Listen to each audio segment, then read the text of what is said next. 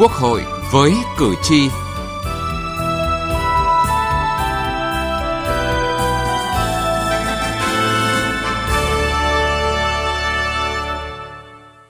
Thưa quý vị và các bạn, tiếp xúc cử tri trước kỳ họp thứ tư Quốc hội khóa 15, cử tri kiến nghị nhiều vấn đề liên quan đến các dự án luật, các vấn đề trong thực thi chính sách pháp luật tại các địa phương, trong đó có vấn đề liên quan đến sách giáo khoa phổ thông.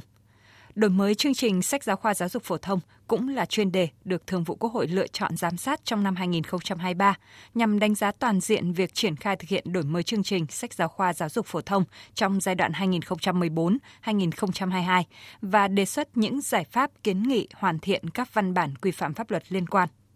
Chương trình Quốc hội với cử tri hôm nay, chúng tôi đề cập nội dung này.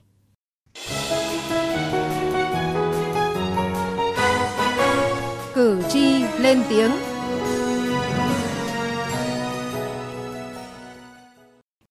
Thưa quý vị và các bạn, đổi mới chương trình và sách giáo khoa giáo dục phổ thông là nội dung cốt lõi trong đổi mới căn bản và toàn diện giáo dục phổ thông, có tầm quan trọng và ý nghĩa hết sức to lớn, nhưng việc thực hiện trong thời gian qua đang cho thấy nhiều điểm chưa phù hợp, gây bức xúc trong nhân dân và cử tri.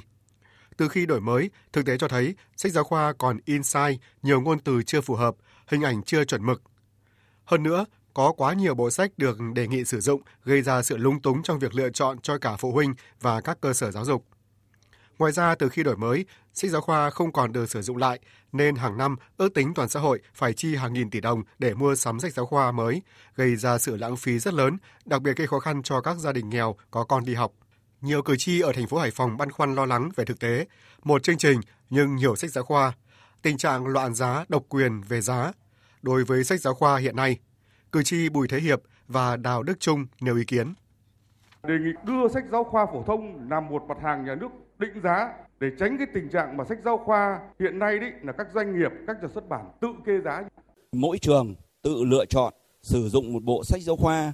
Nếu khi chuyển trường, các cháu phải tiếp cận với bộ sách giáo khoa mới, một phương pháp tiếp cận kiến thức khác sẽ khó khăn cho học sinh, tốn kém kinh phí cho phụ huynh. Đổi mới chương trình, sách giáo khoa phải phù hợp với điều kiện thực tiễn về đội ngũ giáo viên, về cơ sở vật chất kỹ thuật trường học. Nhiều địa phương chưa đủ phòng học, chưa đủ giáo viên, nhất là giáo viên môn tin học và môn tiếng Anh. Cần xem xét việc thống kê giá sách giáo khoa hàng năm của các nhà xuất bản để đảm bảo giá cả hợp lý, tránh tình trạng loạn giá, độc quyền về giá. Việc thay đổi sách giáo khoa liên tục và giá sách mỗi năm mỗi tăng cũng khiến các cử tri bức xúc và cho rằng đây là sự lãng phí rất lớn. Bà Trần Phương Lan, cử tri phường Thạnh Lộc, quận 12, thành phố Hồ Chí Minh cho biết Bộ sách giáo khoa mỗi năm mỗi thay đổi, còn giá sách thì mỗi năm phải tăng lên liên tục liên tục. Thì ra những cái số sách mà không sử dụng được nó quá nhiều. Khi mua bộ sách đi học, nhà trường bán một bộ sách thì nó sẽ nguyên bộ, nhưng khi đi mua về cho con em mình học á, thì chỉ xài có một phần ba. Như vậy thì quá lãng phí. Ông Nguyễn Hoàng Dũng ở xã Đông Hưng, huyện Cái Nước, tỉnh Cà Mau kiến nghị nhà nước cần khắc phục những bất cập trong việc đổi mới sách giáo khoa hiện nay. Người nông dân của chúng tôi là nói chung là ít tiền, chịu thiệt thòi. Nhưng mà cải cách giáo khoa như thế này là vấn đề học tập của học sinh nông dân gặp rất nhiều khó khăn. Bởi vì bộ sách là quốc hội biết là mua giờ 4 500 ngàn. Cử tri cho rằng qua giám sát về đổi mới chương trình sách giáo khoa giáo dục phổ thông, Quốc hội có thể khẳng định những việc ngành giáo dục đã thực hiện đúng, đồng thời chỉ ra những hạn chế, những điểm cần khắc phục để hỗ trợ ngành thực hiện tốt nhiệm vụ. Ngoài ra qua giám sát, Quốc hội cũng có thể giả soát để xem xét điều chỉnh các nghị quyết hoặc bổ sung chính sách nếu cần thiết. Từ nghị trường đến cuộc sống.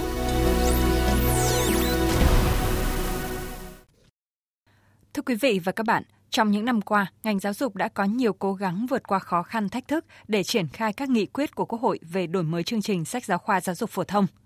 Tuy nhiên, thực tế kết quả triển khai còn một số vấn đề được báo chí và đại biểu Quốc hội đã đặt ra từ kỳ họp trước nhưng chưa được giải quyết như những sai sót trong ba bộ sách giáo khoa lớp 1, lớp 2 và lớp 6 hay những bất cập trong lựa chọn sách giáo khoa. Tại kỳ họp thứ ba, đại biểu Nguyễn Thị Việt Nga, đoàn đại biểu Quốc hội tỉnh Hải Dương nêu ý kiến.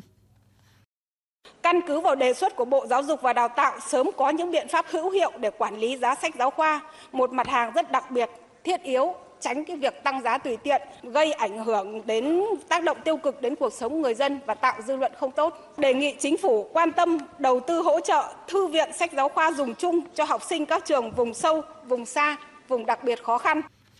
Vừa qua tại phiên họp chuyên đề pháp luật tháng 9, Ủy ban Thường vụ Quốc hội đã cho ý kiến đối với dự án luật giá sửa đổi. Theo Bộ trưởng Tài chính Hồ Đức Phước, chính phủ đề nghị bổ sung hai mặt hàng do nhà nước định giá, gồm sách giáo khoa và hàng hóa dịch vụ phục vụ nhiệm vụ quốc phòng an ninh thực hiện đặt hàng, giao nhiệm vụ cho các đơn vị doanh nghiệp lĩnh vực này sản xuất. Thẩm tra nội dung này, chủ nhiệm Ủy ban Tài chính Ngân sách Nguyễn Phú Cường nhấn mạnh, sách giáo khoa là mặt hàng thiết yếu, giá sách giáo khoa có phạm vi ảnh hưởng rất rộng, tác động trực tiếp đến người dân, trong đó có người thu nhập thấp. Vì vậy cần thiết phải kiểm soát không chế giá để bảo đảm không tác động tiêu cực đến người tiêu dùng. Cho ý kiến tại phiên họp, chủ nhiệm Ủy ban Văn hóa Giáo dục của Quốc hội Nguyễn Đắc Vinh đồng tình với đề xuất của chính phủ, đồng thời đề nghị giao Bộ Giáo dục và Đào tạo quy định giá trần. Tuy nhiên cần bảo đảm tính thị trường, cạnh tranh. Về lâu dài thì chúng tôi ờ, cũng mong muốn là Bộ Giáo dục Đào tạo thì nên thực hiện cái việc là với chức trách của cơ quan quản lý nhà nước ấy, thì nên xây dựng một cái bộ sách giáo khoa của ờ, ờ, bộ của ngành giáo dục. Để tức là chính dùng cái bộ sách của tức là nhà nước ấy là chính là một cái yếu tố để tức là đảm bảo cái cái điều kiện tối thiểu cho học sinh. Và chính là dùng cái bộ sách đó để tức là dẫn dắt cái giá thì hay hơn là cái việc mà chúng ta phải đi tức là ờ, quy định giá tất cả các loại bộ sách. Bộ trưởng Bộ Tài chính Hồ Đức Phước nêu rõ, những mặt hàng đưa vào định giá để quản lý bảo vệ lợi ích chung của nền kinh tế, bảo vệ lợi ích của nhân dân, của người tiêu dùng, cũng như đảm bảo cho việc phát triển một cách hài hòa, hợp lý. Thế thì cho nên là nó phát sinh tại hao là cái sách giáo khoa lại coi còn là đưa vào thì cảm chỉ biết rồi ra cái diễn đàn quốc hội cảm biết rồi. Sách giáo khoa là mỗi nơi một xã mà có sẽ ảnh hưởng đến đại đa số là người nghèo. Cho nên là cái cổ cần phải có cái sự gói còn là hỗ trợ hay cứ điều chỉnh của nhà nước thì đợt này coi chúng ta đưa vào trong vấn đề gói định giá. Trước những vấn đề cử tri quan tâm, mới đây khi tiếp xúc cử tri tại huyện Thủy Nguyên, thành phố Hải Phòng trước kỳ họp thứ tư Quốc hội khóa 15, Chủ tịch Quốc hội Vương Đình Huệ khẳng định. Trong năm tới đây thì Thường vụ Quốc hội sẽ có giám sát một chuyên đề rất quan trọng, đó là việc đổi mới chương trình và sách giáo khoa. Trong đó có cái nội dung căn bản là vấn đề biên tập này, rồi xuất bản này, in ấn này, phát hành và sử dụng sách giáo khoa. Trong đó có cả những cái kiến nghị đề xuất của các bác đấy. Tức là tăng cái kinh phí lên để cho các trường người ta mua, đưa vào thư viện, dùng được nhiều năm, rồi sử dụng cho các cái khóa sau, vân vân. Xem lại cái quy trình in ấn như thế nào. Tính chất xã hội hóa ra làm sao. Thì tới đây sẽ làm rất là quyết liệt cái việc này. Trưởng ban dân nguyện thuộc Ủy ban Thường vụ Quốc hội Dương Thanh Bình cũng giải trình những vấn đề liên quan đến sách giáo khoa với cử tri tỉnh Cà Mau khi tiếp xúc cử tri trước kỳ họp thứ tư tại đây nhưng mà vấn đề ở đây không phải là là là bộ sách. Vấn đề ở đây là độc quyền xuất bản sách giáo khoa. Chính vì độc quyền xuất bản sách giáo khoa cho nên nó mới đẩy cái giá sách lên. Ông đẩy giá lên không ai kiểm soát. Thì hôm tới thì quốc hội sẽ làm một cái cuộc giám sát chuyên đề về sách giáo khoa.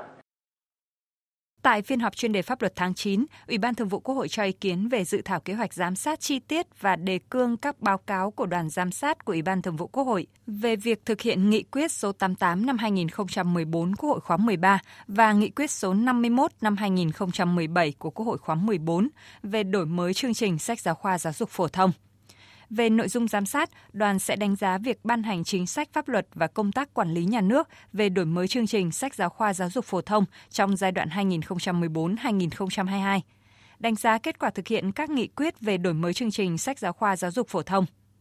Về đối tượng giám sát là Chính phủ, Bộ Giáo dục và Đào tạo, Bộ Nội vụ, Bộ Tài chính, Bộ Kế hoạch và Đầu tư, Bộ Văn hóa Thể thao và Du lịch, Bộ Lao động Thương binh và Xã hội, chính quyền địa phương 63 tỉnh, thành phố, các cơ quan tổ chức có liên quan.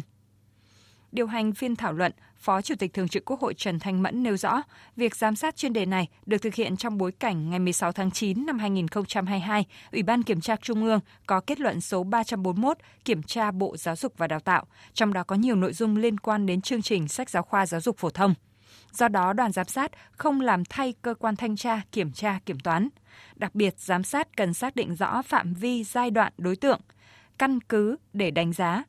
nghiên cứu khảo sát phải chọn các điển hình, đặc thù vùng kinh tế xã hội khác nhau.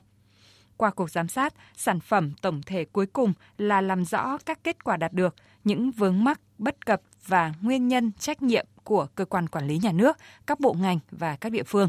Từ đó đề xuất những giải pháp kiến nghị hoàn thiện các văn bản quy phạm pháp luật có liên quan để tiếp tục triển khai thực hiện có hiệu quả các nghị quyết của Quốc hội về đổi mới chương trình sách giáo khoa giáo dục phổ thông trong giai đoạn tới. Nhấn mạnh chuyên đề giám sát do Quốc hội, Ủy ban Thường vụ Quốc hội lựa chọn quyết định là rất đúng, rất trúng và hết sức quan trọng, Phó Chủ tịch Quốc hội Trần Thanh Mẫn đề nghị.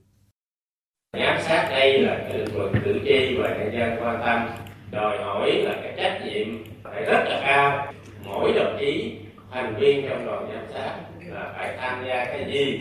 tham gia như thế nào để chúng ta hoàn thành được cái nhiệm vụ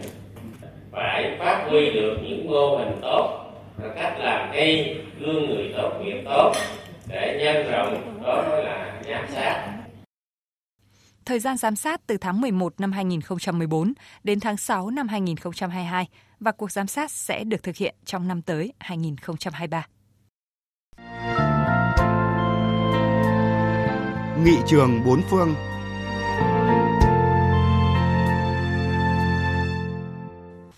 Thưa quý vị và các bạn, tiết mục này hôm nay chúng tôi giới thiệu về chế độ chuyên viên giám sát của Thụy Điển.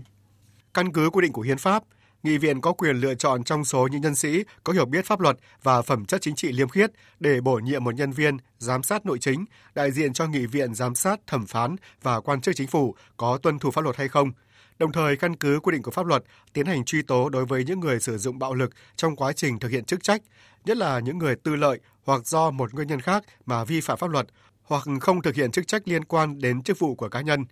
Nhiệm kỳ của chuyên viên giám sát là 4 năm, có thể chọn và bổ nhiệm liên tiếp, chỉ có nghị viện mới có quyền bãi nhiệm. Đây là chế độ chuyên viên giám sát được xác lập sớm nhất trên thế giới. Ngày nay, bộ phận chuyên viên giám sát của Thụy Điển gồm 4 người có địa vị ngang bằng nhau, trong đó có một người đứng đầu. Nhiệm kỳ của chuyên viên giám sát là 4 năm, có thể chọn và bổ nhiệm hai nhiệm kỳ liên tiếp, địa vị ngang hàng với thẩm phán của tòa án tối cao. Đối tượng giám sát của chuyên viên giám sát bao gồm nhân viên của hệ thống cơ quan quyền lực từ trung ương đến địa phương, đồng thời bao gồm tất cả cơ quan và nhân viên thực thi quyền lực công khác. Nhưng nghị sĩ nghị viện, thủ tướng chính phủ, bộ trưởng nội các và người đứng đầu chính quyền địa phương, bộ trưởng bộ tư pháp không chịu sự giám sát của chuyên viên giám sát. Theo luật tổ chức chính phủ của Thụy Điển, thì theo chỉ thị của nghị viện, chuyên viên giám sát phụ trách tiến hành giám sát đối với nhân viên công vụ thực thi pháp luật và pháp quy khác – Biểu hiện cụ thể đó là bảo đảm cơ quan hành chính và nhân viên công vụ nhất định phải nghiêm khắc tuân thủ pháp luật, pháp quy, bảo đảm cơ quan quyền lực nhà nước và tòa án thực thi hoạt động công chính khách quan, đưa ra kiến nghị hoàn thiện pháp luật và chính sách quốc gia. Nếu chuyên viên giám sát cho rằng lập pháp hoặc chính sách quốc gia cần phải sửa đổi bổ sung thì có thể phản ánh đến Quốc hội hoặc chính phủ chuyên viên giám sát sau khi nắm được tin tức liên quan sẽ tiến hành các biện pháp điều tra vụ án, làm rõ những người liên quan và đến cơ quan kiểm tra làm rõ, đưa ra hướng xử lý đối với vụ án cụ thể. Ví dụ như phát hiện một hành vi hành chính hoặc một biện pháp hành chính sai hoặc không chính đáng, nhưng chưa đến mức khởi tố để điều tra xử lý, có thể phê bình, kiến nghị hoặc cảnh cáo. Trường hợp quan chức thực thi chức trách có sai phạm cấu thành tội phạm – chuyên viên giám sát có thể thực hiện sứ mệnh của kiểm sát viên đưa ra đề nghị truy tố. Ngoài ra, mỗi năm, chuyên viên giám sát đều nộp cho nghị viện báo cáo kết quả công tác hàng năm. Đối với những vụ án lớn còn phải có báo cáo đặc biệt. Các báo cáo này sau khi được Ủy ban Thường vụ Nghị viện thẩm tra thì công bố công khai với công chúng. Báo cáo của chuyên viên giám sát nhận được sự trọng thị của các giới trong xã hội, thường được sử dụng trong các văn bản lập pháp. Sau khi xuất hiện đầu tiên sơ khai ở Thụy Điển, chế độ chuyên viên giám sát hành chính đã dần độc lập, quyền lực thực chất, hiệu quả hơn, từng bước nhận được sự quan tâm của nhiều quốc gia, từng bước phát triển thành một chế độ pháp luật công có tính quốc tế. Đến đây chúng tôi xin kết thúc chương trình Quốc hội với cử tri hôm nay. Chương trình do biên tập viên Thu Huyền biên soạn. Cảm ơn quý vị và các bạn đã quan tâm theo dõi.